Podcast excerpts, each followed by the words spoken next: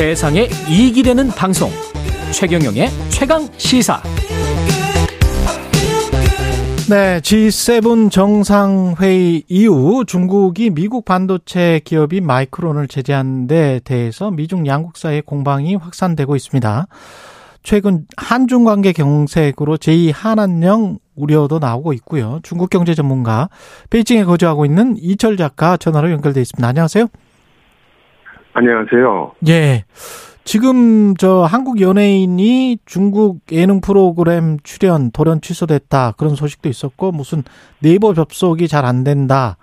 그런 이야기도 있었는데 뭐가 지금 진행되고 있는 겁니까? 어떻게 보세요? 예, 그런 것 같지는 않고요. 예. 예전 한한령 이후에 아무것도 달라진 것이 없었고요. 아마 우리 한국 쪽의 기대가 좀 있었다가 그렇지 않은 결과가 나오니까 이런 말들이 나오는 것 같습니다. 그렇군요. 그러니까 한한령 이후에 계속 중국은 한한령이었다? 네, 그렇습니다. 그러면 근데 특별히 제가 요즘 뭐 명동 거리나 이런 데 보면 중국인들이 좀 있는 것 같은데요, 그래도 관광객들이? 예, 그 단체 관광은 아직 그 허가되고 있지 않지만 이제 개인 관광은 지금 가능하거든요. 예, 그렇군요. 그런 상황이고 그러면 사드 사태 직후 2016년 말과 비교하면 지금은 뭐 그냥 과거와 똑같다 이렇게 해석을 해야 될까요? 어떻게 봅니까? 어떻게 보세요? 네, 중국 측 입장에서 보면 본인들이 아무것도 바뀐 건 없는 거죠. 아무것도 바뀐 게 없다. 그러면 네이버 접속이나 뭐 이런 게 잠시 차질을 빚고 이랬던 거는 그냥 해프닝? 그렇게 봐야 될 것 같습니다. 자주 이런 해프닝이 있고요. 그렇군요. 그러면 지금 전반적으로 봤을 때 G7 정상회의가 어떤 계기가 되거나 뭐 이런 거는 아니고 계속 뭐 이어지는 건가요? 지금 미중의 신경전이?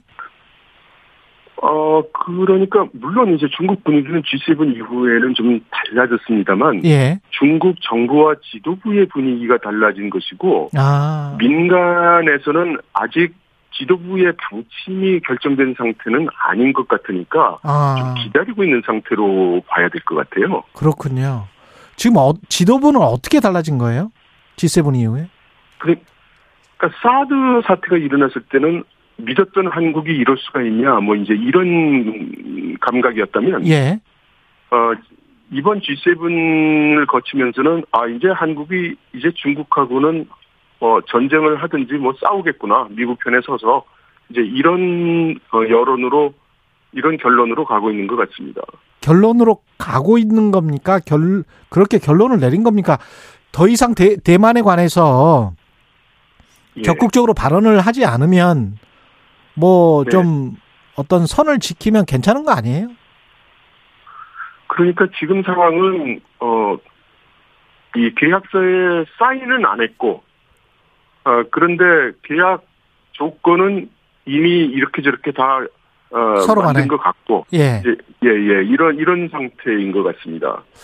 미국의 산업부 장관인가요? 중국이랑 만나는 것 같은데, 그렇죠? 네네.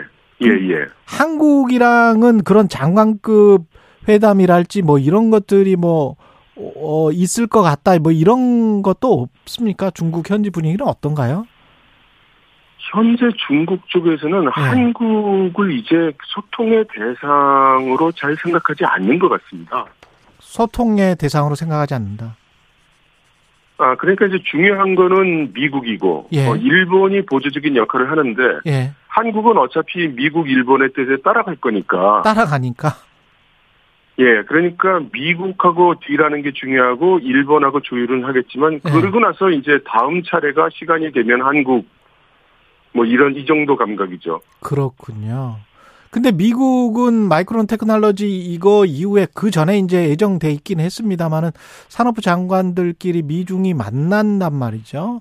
지금 아마 거의 만난 것 같은데 지금 시간 자체로 보면 그러면 이런 것들이 안에서 바이든 대통령도 뭐 해빙기 이야기를 했고 서로 간에 어떤 이익이 맞아떨어지는 부분들이 좀 있잖아요. 미국은 인플레이션을 어떻게든 줄여야 되고. 중국은 네네. 계속 시간을 벌면서 계속 성장을 해야 되고 그래서 네네. 미중이 뭐 급속하게 신냉전으로 가기보다는 약간 방향을 선회할 가능성은 어떻게 보세요? 네, 그럴 가능성은 충분히 있습니다. 중국이 G7 이후에 바이든 대통령이 해빙 같은 이야기를 할 때 처음에는 매우 격렬하게 반발을 하다가 예. 하루 지나고 이틀 지나면서 계속 톤다운이 일어나더니 어제 오늘 그 상무부 부장, 우리 장관이죠. 예. 회의를 한다는 걸 뒤늦게 예, 공개를 했거든요. 그렇죠. 그러니까 이거는 중국이 만일의 경우 그 원하는 결과가 나오지 않을 것을 고려해서 알리고 있지 않다가 예. 이미 이제 어느 정도 합의를 이루었기 때문에 상무부장이 미국 측하고 협상한다는 거를 공개한 걸로 보이죠. 그러니 단기적으로는 미중 간에 어느 정도의 절충이 이루어질 걸로 볼 수 있을 것 같습니다. 그 마이크론 테크놀로지 뭐 안보 문제 때문에 제재한다는 것도 미국 언론의 반응이나 이런 거를 제가 곰곰이 보면 격렬하지가 않아요. 격렬하게 중국을 성토하는 그런 분위기가 아니고 예. 어느 정도 뭐 뭔가 내고가 있는 것 같은 그런 느낌이 계속 들거든요, 지금. 그러니까 마이크론, 특히 중국에 예. 있는 마이크론 공장은 이미 경쟁력을 점점 상실해가는 과정이 있었고 예. 그래서 사실상 이제 중국 측에서도 여차하면 제재할 수 있는 대상으로 꼽아놓은 상태로 보여지고요. 예. 그리고 중국에 대한 반도체 제재를 가장 미국 정부의 로비를 많이 한 게 또 마이크론이었고요. 그렇죠. 그러니까 양국 모두 어느 정도는 이미 예측할 수 있었던 그런 제재라고 볼 수 있을 것 같습니다. 그럼 이런 상황에서 우리가 삼성이나 SK 하이닉스가 마이크론이 수출이 안 되는 부분들 또는 현지에서 뭐 조달이 안 되는 부분들은 우리가 좀 조달을 해도 아무 상관없는 거 아닙니까? 중국 시장에 팔아도? 사실 우리나라야 그 공급을 안 할 이유가 없죠. 예. 네네. 예. 근데 중국 입장에서도 우리나라 반도체 기업들을 제재하거나 불이익을 줄 이유가 없습니다. 그렇죠. 근데 왜 미국 쪽에서 자꾸 뭐 부족분을 채우지 말라라는 주장이 과거에 파이낸셜 타임즈부터 해가지고 한두 달 전에 지금 계속 이어지고 있는데 그건 어떻게 보세요? 왜 그런 말을 계속 할까요? 그런 이야기는 사실 그 미국 의회 쪽에서 나오고 있는 거거든요. 맞아요, 맞아요. 예. 그런데 예, 최근 와서 이제 미국 의회는 대중 감정이 많이 상승되어 있는 상태고, 미국 행정부, 바이든 행정부 입장에서는 그걸 그대로, 받아들이기는. 수행하기는 좀 어렵죠, 예. 그래, 미국도 별로 없고요. 미국 국회의원들은 우리나라 국회의원들 하는 것처럼 유권자들의 표심을 노리면서 그냥 자극을 하는 거군요. 반중정서를 자극하듯이. 네, 그렇습니다. 한 3년 전만 해도 뭐 중국 때려서 별로 표를 얻을 게 없었는데 지금은 중국을 때리면 표가 많이 오니까요. 그렇죠. 예. 그러면 중국이 지금 마이크론 테크놀로지에서 멈출까요? 아니면은 다른 기업으로 확산할 가능성이 있다고 보십니까? 확산의 가능성은 배제할 수 없지만, 예. 뭐 이렇다 하게 제재 대상으로 삼을 만한 기업이 별로 그렇게 있을 것 같지가 않습니다. 예.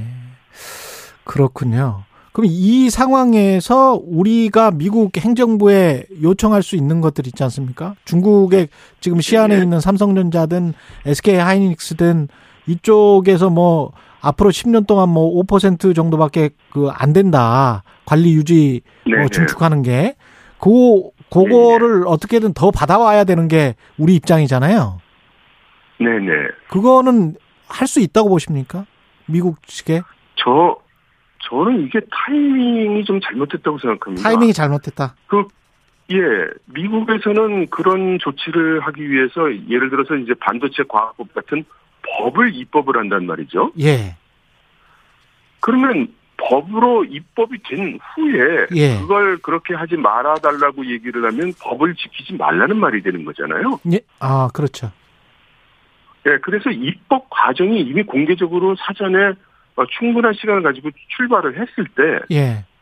그때 그 내용을 파악하고 로비를 했어야 되는 것이지 이미 그 의회에서 통과를 다 한 거를 가서 그거를 바꿔주세요라고 얘기하면 가능성이 적고 반도체법이 이미 통과됐으니까 예, 법률 본문이 아니고 그 붙이기라 하더라도 예. 난이도가 굉장히 높죠.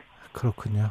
한 20초밖에 안 남았는데요. 권영세 장관도 이제는 중국 쪽에 좀 치중을 해야 된다라고 이야기를 하는데 아직도 그래도 좀 우리가 조금 적극적으로 다가가면 가능성이 있다고 보십니까? 어떤 분위기 자체? 현재 한중 사이의 공감대가 매우 적고요. 서로의 인식 차이가 굉장히 커졌어요. 그래요? 그래서 아주 조심스럽게 접근해야 된다고 생각합니다. 그렇군요. 인식차가 아직 크다. 예, 지금까지 중국 베이징에서 이철 작가였습니다. 고맙습니다. 네, 감사합니다.